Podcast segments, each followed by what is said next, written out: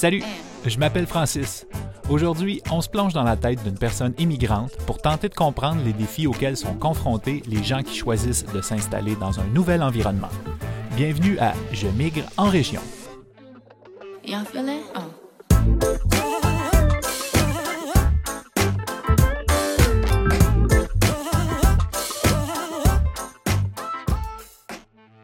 Dans le dernier épisode, on a parlé d'adaptation sociale et de l'importance de se développer un réseau social dans notre milieu d'accueil.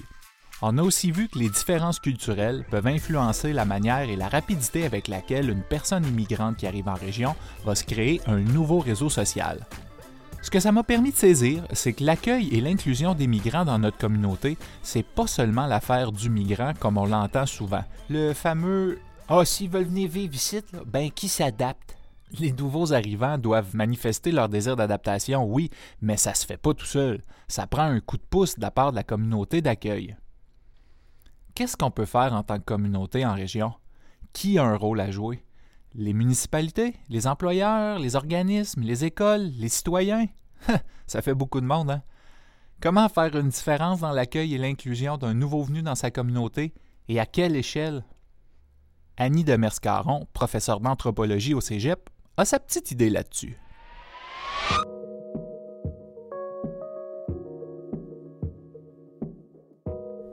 Ah, ce sont de bonnes questions. Ce qui est clair, c'est que tout le monde en région peut vraiment faire une différence dans l'accueil et l'inclusion des nouveaux arrivants.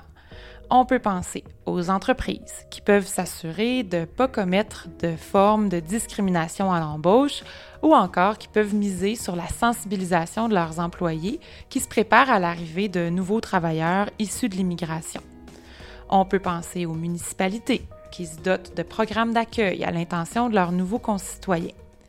On peut penser aux écoles qui s'assurent d'être proactives pour enrayer le racisme ordinaire dans les cours d'école, aux organismes communautaires qui peuvent adapter leurs services à un public qui est plus diversifié, aux médias locaux qui peuvent partager des portraits de personnes immigrantes ayant choisi la région. Et on peut penser aussi aux citoyens, aux citoyennes qui sont les visages de nos régions. En fait, l'inclusion des personnes immigrantes, c'est une responsabilité partagée et tout le monde a son rôle à jouer. Je pense qu'on peut miser sur la convivialité de nos villages, de nos villes, sur le fait qu'on se connaît, pour non seulement bien accueillir les immigrants qui choisissent nos régions, mais surtout pour leur donner envie de rester, pour qu'ils se sentent chez eux.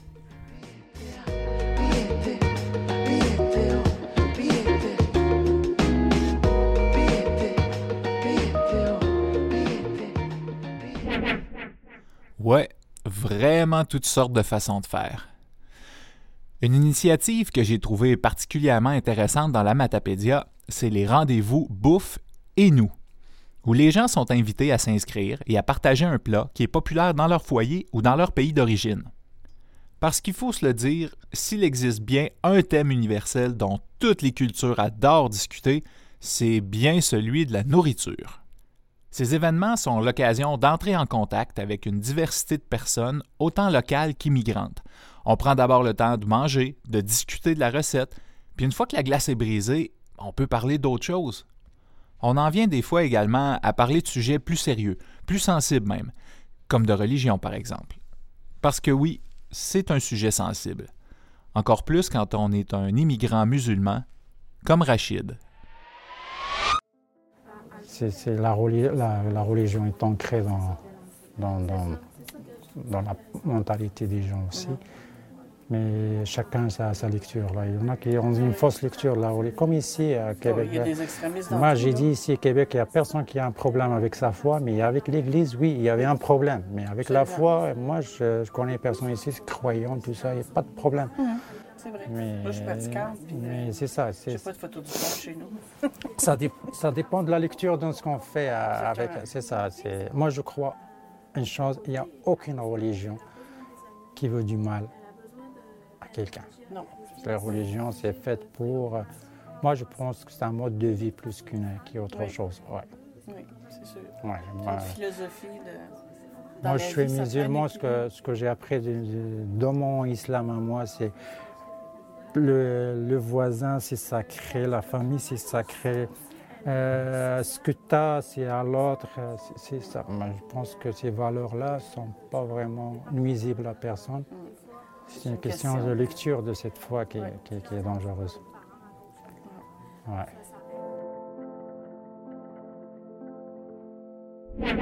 J'aime bien sa façon de voir les choses. Les religions sont pas foncièrement mauvaises, c'est plutôt la lecture qu'on en fait qui peut poser problème. Mais comment s'engager dans une relation avec l'autre lorsque notre vision du monde en lien avec la religion est fondamentalement différente? La question qu'on doit se poser, c'est est-ce que notre vision du monde est vraiment si différente?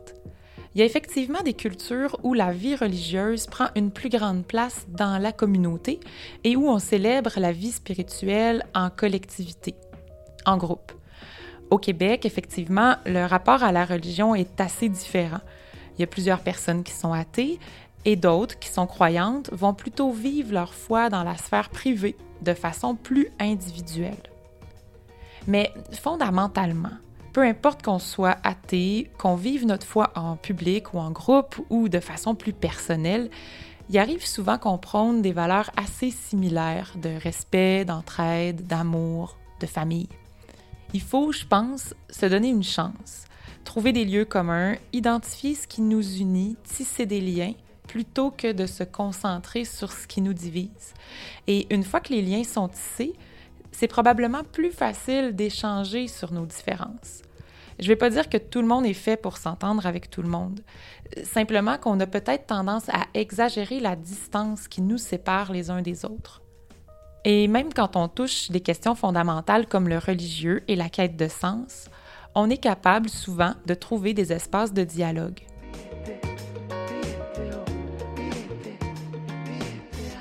Et cette quête de sens, Dieu sait qu'elle accompagne les gens qui cherchent une place dans leur milieu d'accueil. À force de se chercher, de se remettre en question, de fouiller à l'intérieur de nous, on finira par identifier le véritable besoin qu'on cherche à remplir. Il faut que je pense comme vous. Oui, c'est ça. C'est quoi mon, vraiment mon vrai besoin? Qu'est-ce que pourquoi je suis ici? Est-ce que pour l'emploi? Est-ce que pour rester? Pour... C'est ça. Lorsqu'on identifie ça, on va trouver déjà un, chemin tracé.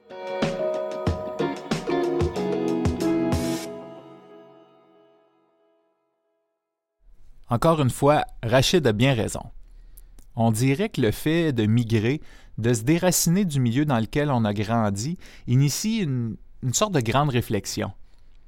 Comme si ça prend un temps d'introspection pour savoir quels sont nos véritables besoins, nos véritables aspirations, le déracinement, ça provoque souvent des réflexions et des remises en question qu'on n'aurait pas eues en restant chez soi. Et finalement, au fil de l'introspection, un chemin inattendu ou inespéré va se tracer devant nous. Quand je suis arrivé au Bas-Saint-Laurent, je venais rejoindre ma copine sans plan professionnel. Puis un jour, on a commencé à chercher une maison sans trop savoir ce qu'on souhaitait. Après quelques visites pas très convaincantes, on s'est arrêté et on a pris le temps de se demander qu'est-ce qu'on voulait vraiment. Pas juste comme maison, mais, aussi comme plan de vie. Où est-ce qu'on se voyait l'un et l'autre dans un an, cinq ans, vingt-cinq ans? À la lumière de cette réflexion profonde-là, on s'est aperçu que ce qui nous intéressait vraiment, c'était d'avoir une terre puis d'y travailler à devenir le plus autonome possible d'ici notre retraite. On rêvait d'arriver à 65 ans et d'avoir notre jardin pour nous nourrir avec des poules, euh, des petits animaux, d'avoir une terre pour aller marcher, faire de la cueillette sauvage, de petits fruits, de champignons, d'avoir un territoire à nous qu'on pourrait entretenir, cultiver, faire prospérer, où on pourrait implanter un modèle écologique inspirant à notre image. C'était tout un rêve. Hein? Puis, on s'est dit que tant qu'à avoir une idée aussi claire de ce qu'on souhaitait, on pourrait afficher dans les petites annonces notre projet en spécifiant qu'on recherche une terre dans la région pour mettre nos projets en branle. Mais savez-vous ce qui est arrivé? Avant même qu'on publie notre annonce, ma conjointe recevait un courriel où on annonçait une ferme maraîchère biologique à vendre sur une propriété de 100 acres où tous nos projets pourraient se concrétiser. En plus, en reprenant les activités commerciales de la ferme, je retrouvais un projet sur le plan professionnel. Le chemin se traçait on était vraiment motivés. On était prêts à tout pour que ça marche. Mais on n'y serait pas arrivé seul. C'est réellement une responsabilité partagée. on a eu tout un coup de main de la part de la communauté. Tout d'abord, les anciens propriétaires ont été très généreux de leur temps et de leurs conseils pour les démarches à suivre dans l'acquisition d'une propriété et le démarrage d'une entreprise. Ensuite, les différents organismes de développement du milieu nous ont écoutés et nous ont accompagnés durant tout le processus, rendant la démarche plus facilement compréhensible pour nous. Finalement, on a trouvé des concitoyens qui nous ont supportés dans nos premiers pas en agriculture. Ça nous a vraiment donné le coup de pouce nécessaire pour s'enraciner pleinement dans notre nouvelle communauté. Puis, j'ai senti que tout ce processus-là me transformait. Comme si je devenais différent, à mes yeux, mais, mais aussi aux yeux des autres. Le Francis d'avant était plus le même. On dirait que ma migration modifiait mon identité. Qu'est-ce qui m'arrivait? J'ai envie de vous citer l'écrivain Amin Malouf. Amin Malouf dit que l'identité n'est pas donnée une fois pour toutes, qu'elle se construit et se transforme tout au long de l'existence. C'est donc normal que des expériences qu'on vit modifient notre identité. Et ça, c'est d'autant plus vrai quand il s'agit d'expériences intenses comme la migration, qui implique un déracinement. Il faut préciser que pour chaque être humain, l'identité, elle est multiple. Il n'y a aucune identité qui peut se résumer à être québécois ou être chinois ou être sénégalais. Une personne peut être une femme, mais aussi une mère, une sœur, une infirmière, une bénévole dans sa communauté. Elle peut être québécoise, mais aussi sentir son appartenance à la Gaspésie où elle est née et sentir en même temps une appartenance au Mexique où elle a habité pendant quelques années. Cette personne-là peut être athée, mais aussi sentir son lien avec la tradition catholique de sa famille. Tout ça et plus en même temps. En fait, si on ajoute une facette à notre vécu, ça n'annule pas le reste. C'est ce qui fait qu'une personne immigrante peut se sentir devenir de plus en plus québécoise sans que ça efface son appartenance à sa culture d'origine.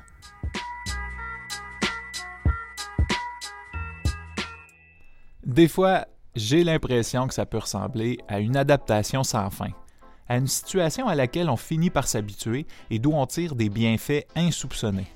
Une porte qui s'ouvre sur une étrange dualité intérieure avec laquelle on vivra désormais l'aisance biculturelle. On s'en reparle dans le prochain épisode de Jamais Grand Région. Manquez pas ça! Le balado Je Migrant Région est produit par la MRC de la Matapédia avec la participation financière du gouvernement du Québec. Réalisation TVC de la Matapédia. Scénarisation Francis Pelletier, Annie Demers-Caron et Isabelle Pinard. Montage sonore et narration Francis Pelletier. Intervenante Annie Demers-Caron. A participé à cet épisode Rachid Anis.